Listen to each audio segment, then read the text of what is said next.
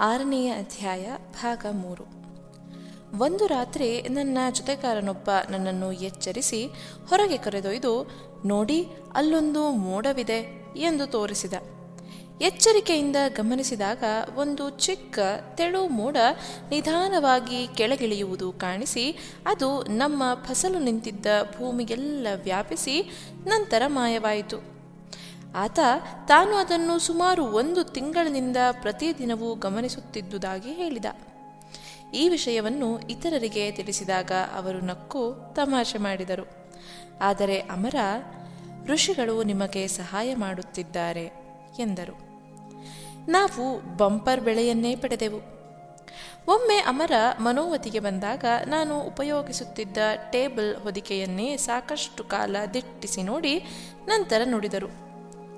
ಈ ಬಟ್ಟೆಯ ಮೇಲಿರುವ ಗೀತೋಪದೇಶ ಮಾಡುತ್ತಿರುವ ಕೃಷ್ಣನ ಚಿತ್ರದಲ್ಲಿ ನಿಮಗೆ ಒಂದು ಸಂದೇಶವಿದೆ ಎಂದು. ಮೊದಲು ಈ ಜಾಗ ಒಂದು ರಣರಂಗವಾಗಿರುತ್ತದೆ. ಆಗ ನೀವು ದೇವರ ಮೊರೆ ಹೋಗಬೇಕು. ಆತ ನಿಮಗೆ ದಾರಿ ತೋರಿಸುತ್ತಾನೆ ಎಂದರು. ಮನೋವತಿ ನಿಜಕ್ಕೂ ಒಂದು ರಣರಂಗವಾಗಿತ್ತು. ನಮ್ಮ ಖರ್ಚುಗಳು ಬೆಳೆಯುತ್ತಿದ್ದರೂ ಆದಾಯ ಮಾತ್ರ ಅದಕ್ಕೆ ಸರಿ ಹೋಗುತ್ತಿರಲಿಲ್ಲ ನನ್ನ ಜೊತೆಗಾರರಲ್ಲಿ ಪ್ರತಿಯೊಬ್ಬರಿಗೂ ಅವರದೇ ಆದ ರೀತಿ ನೀತಿಗಳಿತ್ತು ಅವರ ಅಹಂಗಳ ಜೊತೆ ನಾನು ಹೋರಾಡಬೇಕಿತ್ತು. ನನ್ನೊಳಗೂ ಸಂಘರ್ಷಗಳಿದ್ದವು. ನಾನು ಧ್ಯಾನಕ್ಕೆ ಹೆಚ್ಚಿನ ಸಮಯವನ್ನು ಮೀಸಲಿಡಲಾಗಲಿಲ್ಲ. ಜಮೀನಿನ ಕೆಲಸವೇ ಸಾಕಷ್ಟಿತ್ತು. ನನ್ನ ಕುಟುಂಬದ ನೆನಪು ನನ್ನನ್ನು ಬಾಧಿಸತೊಡಗಿದರೂ ಮರಳಿ ಹೋಗುವ ಆಲೋಚನೆ ಮಾಡುವಂತಿರಲಿಲ್ಲ. ನಾನು ಅಮರರ ಸೂಚನೆಗಳನ್ನು ಕಟ್ಟುನಿಟ್ಟಾಗಿ ಪಾಲಿಸಿದ್ದೆ. ಹಿಂದಿರುಗುವ ಮಾರ್ಗವನ್ನು ಮುಚ್ಚಿ ಹಾಕಿದ್ದೆ ನಾನು ಅನೇಕ ರಂಗಗಳಲ್ಲಿ ಕಾದಾಡಬೇಕಿತ್ತು. ನನ್ನಲ್ಲಿ ಸಾಕಷ್ಟು ಶಕ್ತಿ ಇರಲಿಲ್ಲ. ಆಗ ನಾನು ದೇವರತ್ತ ತಿರುಗಿದೆ. ಅವನ ಸಹಾಯಕ್ಕಾಗಿ ಬೇಡಿದೆ. ಧ್ಯಾನ ಮತ್ತು ಪ್ರಾರ್ಥನೆಗಳಿಂದ ಅವನನ್ನು ತಲುಪಲು ಪ್ರಯತ್ನಿಸಿದೆ. ಅಮರ ಎಲ್ಲವನ್ನೂ ಗಮನಿಸುತ್ತಾ ಉಳಿದರು. ಸಾವಿರದ ಒಂಬೈನೂರ ಎಂಬತ್ತೊಂದರ ವಿಜಯದಶಮಿ ಬಹು ಮುಖ್ಯವಾದ ದಿನವಾಗಿತ್ತು. ಅಮರ ನನಗೆ ಹೆಚ್ಚು ಧ್ಯಾನ ಮಾಡಿ ಕಾಯುವಂತೆ ಹೇಳಿದ್ದರು. ನಾವು ಧ್ಯಾನ ಮಾಡಿ ಇಡೀ ದಿನ ಯಾವುದೋ ಅದ್ಭುತವಾದ ಘಟನೆಗಾಗಿ ಕಾಯುತ್ತಾ ಉಳಿದೆವು. ಆ ರಾತ್ರಿ ನಾವು ಅನೇಕ ಋಷಿಗಳನ್ನು, ಅಮರರನ್ನು ಮತ್ತು ತುಂಬ ಪ್ರಖರವಾಗಿದ್ದ ಒಂದು ಬೆಳಕನ್ನು ಆಗಾಗ ನೋಡಿದೆವು. ಮರುದಿನ ನಾನು ಅಮರರನ್ನು ಭೇಟಿಯಾದಾಗ ಅವರು ಹೀಗೆ ವಿವರಿಸಿದರು. ಒಂದು ಅದ್ಭುತವಾದ ಕಾರ್ಯ ನಿಮಗಾಗಿ ಕಾಯುತ್ತಿದೆ. ಅದಕ್ಕಾಗಿ ನಿಮಗೆ ಬಹಳಷ್ಟು ಶಕ್ತಿ ಮತ್ತು ತುಂಬ ಹಣದ ಅವಶ್ಯಕತೆ ಇದೆ. ಅವು ಅಷ್ಟು ಸುಲಭವಾಗಿ ಬರುವುದಿಲ್ಲ. ಆದ್ದರಿಂದ ಋಷಿಗಳು ದೇವರನ್ನು ಪ್ರಾರ್ಥಿಸಿ ಒಂದು ವಿಶೇಷವಾದ ಶಕ್ತಿಯನ್ನು ತಂದಿದ್ದಾರೆ.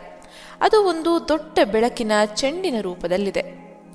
ಅವರು ನಿನ್ನೆ ರಾತ್ರಿ ಅದನ್ನು ಮೇಲಿನ ಲೋಕದಿಂದ ಕೆಳತಂದು ನೀವೀಗ ವಾಸವಾಗಿರುವ ಕಟ್ಟಡದ ಅಡಿಯಲ್ಲಿ ಇರಿಸಿದ್ದಾರೆ. ಹಲವಾರು ಋಷಿಗಳು ಅವರ ಕಾರ್ಯಕ್ಕೆ ಕೈ ಜೋಡಿಸಿದ್ದಾರೆ ಶ್ರೀಕೃಷ್ಣ ಈ ಶಕ್ತಿಯನ್ನು ಹರಸಿದ್ದಾನೆ. ನೀವು ಪ್ರತಿದಿನ ಧ್ಯಾನದ ಮೂಲಕ ಅದರ ಕಂಪನಗಳಿಗೆ ಶ್ರುತಿಗೊಂಡು ಅದರಿಂದ ಚೈತನ್ಯಗಳನ್ನು ಪಡೆಯಬಹುದು. ಇದು ನಿಮಗೆ ಎಲ್ಲ ನೆರವನ್ನು ತರುತ್ತದೆ ಎಂದು ವಿವರಿಸಿದರು ಅಮರರು. ಇಂತಹ ದೈವ ಸಹಾಯವಿದ್ದರೆ ಈ ಆಶ್ರಮವನ್ನು ಅದ್ವಿತೀಯವಾಗಿ ಬೆಳೆಸುತ್ತೇನೆಂದು ನಾನು ಅಮರರಿಗೆ ಆಶ್ವಾಸನೆ ಕೊಟ್ಟೆ. ಅಮರ ಆಕಾಶದತ್ತ ಆಲೋಚನಾ ಮಗ್ನರಾಗಿ ನೋಡುತ್ತಿದ್ದರು. ನಾವು ಬಹಳ ಹೊತ್ತು ಮೌನವಾಗಿ ಕುಳಿತೆವು. ಅನಂತರ ಅವರು ನುಡಿದರು, ಇದೇ ನಮ್ಮ ಆಶ್ರಮ ಎಂದು ತಿಳಿಯಬೇಡಿ. ಇಡೀ ಜಗತ್ತೇ ನಮ್ಮ ಆಶ್ರಮ. ಈ ಶಕ್ತಿ ಇರುವುದು ಎಲ್ಲರಿಗಾಗಿ.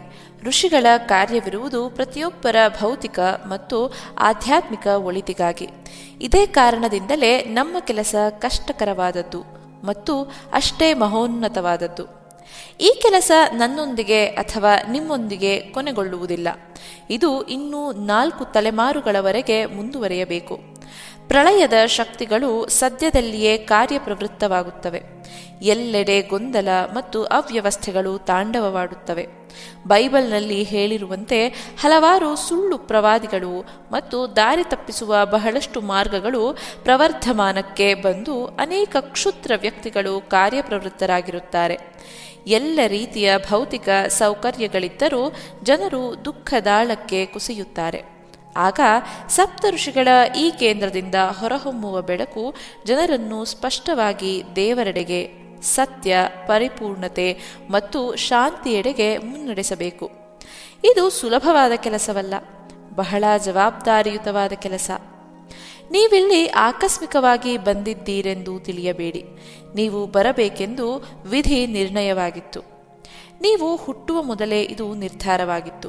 ಐವತ್ತೊಂದು ಸಾವಿರ ವರ್ಷಗಳ ಕೆಳಗೆ, ಅಂದರೆ ಹಿಂದಿನ ಚಕ್ರದಲ್ಲಿ ಕೂಡ ನೀವೇ ಋಷಿಗಳ ಈ ಕಾರ್ಯವನ್ನು ಪ್ರಾರಂಭಿಸಿದ್ದಿರಿ. ಅದಕ್ಕಾಗಿಯೇ ಹೆಮ್ಮೆ ಪಡಿ.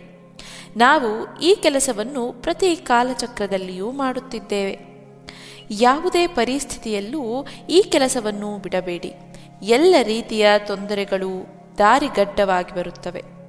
ಅದು ಸಹಜವೇ. ಎವರೆಸ್ಟ್ ಶಿಖರವನ್ನೇರುವುದು ಸುಲಭವಲ್ಲ, ಅಲ್ಲವೇ? ಆದ್ದರಿಂದ ನೀವು ಭಾರೀ ಅಡಚಣೆಗಳನ್ನು ನಿರೀಕ್ಷಿಸಬೇಕು. ನಿಮ್ಮ ವಿಶ್ವಾಸ ನಿಮಗೆ ನೆರವಾಗುತ್ತದೆ. ಋಷಿಗಳು ನೆರವಾಗುತ್ತಾರೆ. ಈಗ ಅವರಿನ್ನೂ ಕೆಳಗಿಳಿದು ಬರಲು ಸಾಧ್ಯವಿಲ್ಲ. ಕೆಲವು ದಶಕಗಳ ನಂತರ ಅವರು ಜನ್ಮ ತಳೆದು ಈ ಲೋಕದಲ್ಲಿ ತಮ್ಮ ಕೆಲಸವನ್ನು ಮುಂದುವರೆಸುತ್ತಾರೆ. ಈಗ ಅವರಿಗೆ ನಮ್ಮಂತಹ ಅನುಚರರ ಮತ್ತು ಪ್ರತಿನಿಧಿಗಳ ಅಗತ್ಯವಿದೆ. ನಿಮ್ಮ ಅಹಂ ಅನ್ನು ಎಂದಿಗೂ ಆಳಲು ಬಿಡಬೇಡಿ. ಎಂದಾದರೂ ಒಬ್ಬ ವ್ಯಕ್ತಿ ತನ್ನ ಅಹಂಗೆ ಅಧಿಕಾರ ಕೊಟ್ಟರೆ ಋಷಿಗಳು ಅವನನ್ನು ಕಳಿಸಿಬಿಡುತ್ತಾರೆ. ನಿಮ್ಮನ್ನೂ ಒಳಗೊಂಡಂತೆ ಇಲ್ಲಿ ಯಾರಿಗೂ ವಿನಾಯಿತಿ ಇಲ್ಲ ಎಂದು ಅವರು ಸವಿಸ್ತಾರವಾಗಿ ವಿವರಿಸಿದರು. ಅವರಾಡಿದ ಪ್ರತಿಯೊಂದು ಪದವನ್ನು ನನ್ನ ಮನಸ್ಸಿನಾಳದಲ್ಲಿ ಕೆತ್ತಿಕೊಂಡೆ. ಇದ್ದಕ್ಕಿದ್ದಂತೆ ನನ್ನೆದುರು ಬಾಗಿಲುಗಳು ತೆರೆದುಕೊಂಡವು. ಎಲ್ಲವೂ ವಿಶಾಲಗೊಂಡಿತು. ನನ್ನ ಬದುಕು, ನನ್ನ ಗುರಿ, ನನ್ನ ಕನಸುಗಳು, ನನ್ನ ದಿಗಂತಗಳು, ನನ್ನ ಆಕಾಶಗಳು, ಎಲ್ಲವೂ ದಿಕ್ಕು ದಿಕ್ಕುಗಳಿಗೂ ವ್ಯಾಪಿಸಿ ವಿಶಾಲಗೊಂಡವು.